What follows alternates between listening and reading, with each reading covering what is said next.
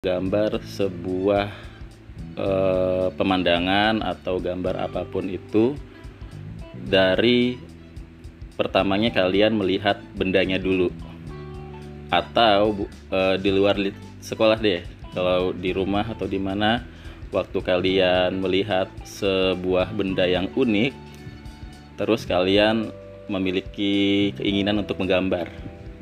Pernah nggak kalau pernah berarti kalian dari kecil sudah punya kemampuan mengimitasi atau meniru suatu objek. Nah menggambar model itu adalah salah satu kegiatan seni rupa terutama seni rupa dua dimensi yang mana kita itu meniru bentuk objek benda yang kita lihat ke dalam media bidang datar atau kertas atau sejenisnya. Nah, yang namanya menggambar model itu kita harus uh, melihat dulu bendanya ini apa nih yang mau kita gambar. Bentuknya juga harus sama atau istilahnya itu mirip dengan bentuk aslinya. Menggambar model ini uh, ada fungsi yang sangat penting atau mempunyai fungsi yang bagus untuk kecerdasan otak kita karena di kegiatan menggambar model kita itu diasah untuk meniru suatu keadaan secara spesifik. Jadi misalkan kalau kalian dihadapkan dengan sebuah benda, misalkan bendanya itu eh, meja yang di atasnya ada pot bunga, kalian menggambar meja-mejanya sama pot bunganya sekalian. Pokoknya apa pun yang kalian lihat di depan mata itu kalian tiru sampai mirip atau sama persis dengan bentuk yang kalian lihat di dunia nyata. Nah, kalau kalian sudah mempunyai keahlian meniru yang bagus, ini nanti bisa menjadi salah satu bekal keahlian kalian di masa depan. Pelukis-pelukis eh, terkenal itu mereka melukis berdasarkan apa yang mereka lihat secara langsung. Kalau kalian pernah pergi ke Malioboro atau ke Bandung atau ke apa namanya di Taman Gajah ada juga kayaknya atau di uh, Kota Tua di, di Jakarta. Di sana itu ada jasa menggambar atau melukis wajah. Jadi kita uh, langsung dilukis wajahnya oleh pelukis-pelukis jalanan itu sesuai dan sama persis dengan pose yang kita uh, pakai saat kita dilukis. Nah, ini bekal untuk masa depan. Lalu bagaimana nih caranya untuk bisa menggambar model? Mau nggak mau kalian harus latihan, berlatih, berlatih terus. Caranya sih gampang sebenarnya. Kalian cukup uh, pilih atau amati satu buah objek benda. Kalian amati dulu bentuknya seperti apa, terus gelap terang kontrasnya kayak gimana. Lalu kalian coba tuangkan atau gambarkan di kertas menggunakan pensil. Kalau salah dihapus. Terus kalau ada yang kurang-kurang ditambahin sampai bentuk yang ada di gambar kalian sama persis dengan apa yang kalian lihat. Intinya kalau menggambar model itu kita istilahnya nyontek gambar, tetapi yang kita contek itu benar-benar benda alami. Benda yang nyata. Gitu ya.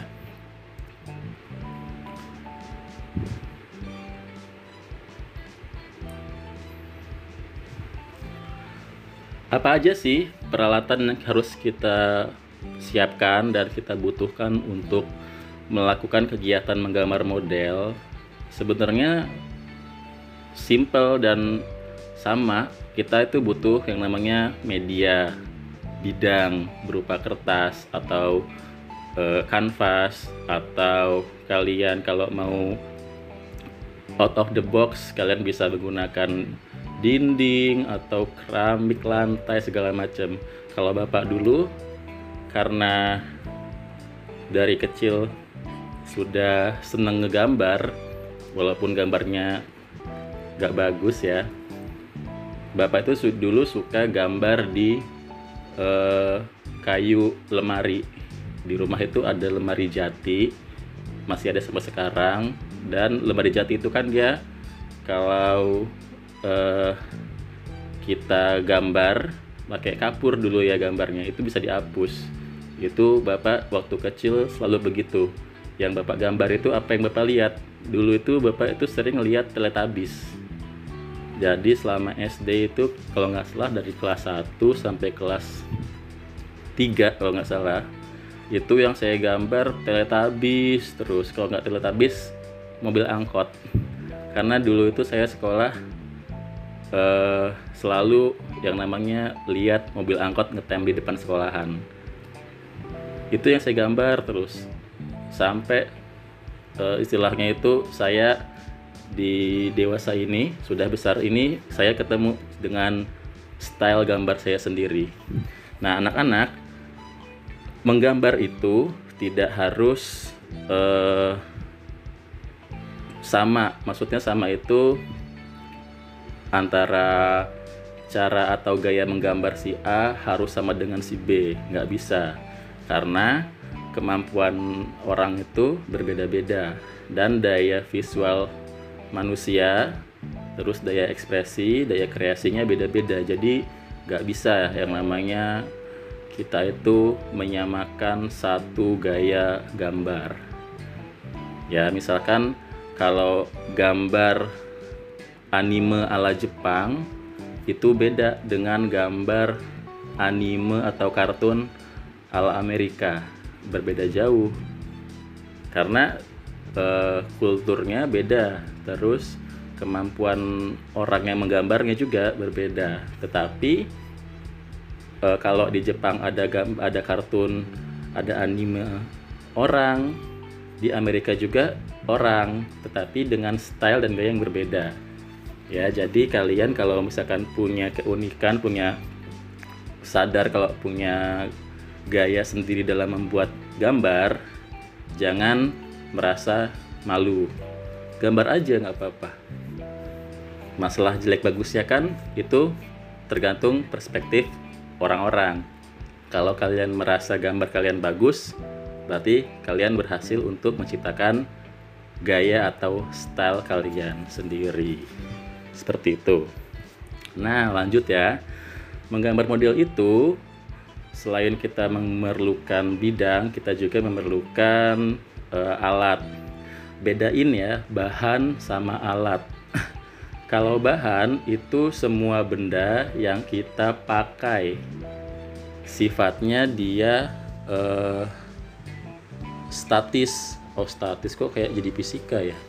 Sifatnya itu kalau bahan dia tidak bisa habis. Ya, misalkan kalau di seni lukis atau seni rupa bahannya itu berupa kertas. Kertas itu kalau kita sudah torehkan gambar dia nggak bakal hilang gambarnya. Dan nggak bakal juga hilang kertasnya. Kecuali kalian kalian hilangin kertasnya atau kalian rusak atau kalian sobek. Ya kalau bahan itu pasti e, menjadi media kita untuk mencurahkan ide atau ekspresi. Kalau alat semua perlengkapan atau benda-benda yang kita pakai untuk membuat atau uh, istilahnya itu menuangkan ide kita pada bahan tadi. Contohnya pensil, pena, penghapus, krayon, spidol, tinta dan lain-lain. Kalau dalam kalau dalam dunia kuliner ya ini kebalik. Kalau bahan itu dia sifatnya habis pakai, kalau alat itu dia nggak bisa nggak habis pakai misalkan kalau bahan itu kayak terigu minyak garam gula itu bahan dia habis dipakai kalau peralatan misalkan sutil sendok pisau garpu eh, panci dan lain-lainnya sampai sini bisa dipisah ya pemahaman antara alat dan bahan. kita lanjut dengan teknik menggambar model. Kalau teknik menggambar model itu sebenarnya bisa apa saja.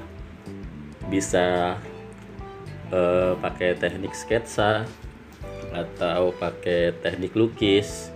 Yang penting apa yang kita buat hasilnya sama persis bentuknya dengan apa yang kita lihat. Tapi biasanya kalau menggambar model versi dasar itu kita menggunakan teknik gambar dulu kita bikin sketsanya dulu kalau sudah sketsanya terbentuk nanti baru kita e, tambahkan warna. Nah untuk menghasilkan kesan ruang kesan volume itu dari teknik pewarnaan tadi. Gampang sih sebenarnya kalau untuk cuma bikin membuat suatu bentuk gambar yang mirip dengan aslinya kita cuma mengulas eh mengulas. Kita cuma menorehkan pensil sebagaimana bentuk eh, dengan bentuk yang kita lihat. Misalkan bentuknya gunung, kita bikin garis melengkung diagonal ke atas yang nantinya akan mirip dengan gambar atau bentuk gunung aslinya. Terus kalau kita mau tambahin kesan gradasi atau warna tinggal di main di teknik pewarnaan. Kalau pribadi saya tidak ada teknik khusus atau teknik paten untuk membuat gambar model. Kalian bisa bebas pakai cara apa aja, bahkan kalau mau bikin cara sendiri juga silahkan. Yang penting hasilnya sama persis dengan apa yang dilihat. Selanjutnya, apa aja sih model-model yang bisa kita tiru dan kita gambar kalau dulu kelas 7 pernah belajar tentang uh, objek-objek figuratif, animatif, uh, floratif, sama geometris. Nah, motif-motif tadi itu juga berlaku untuk menggambar model. Kalian bisa meniru gambar flora atau meniru objek flora, misalkan pohon atau bunga atau gambar tanaman-tanaman lainnya. Terus kalian juga bisa meniru bentuk benda.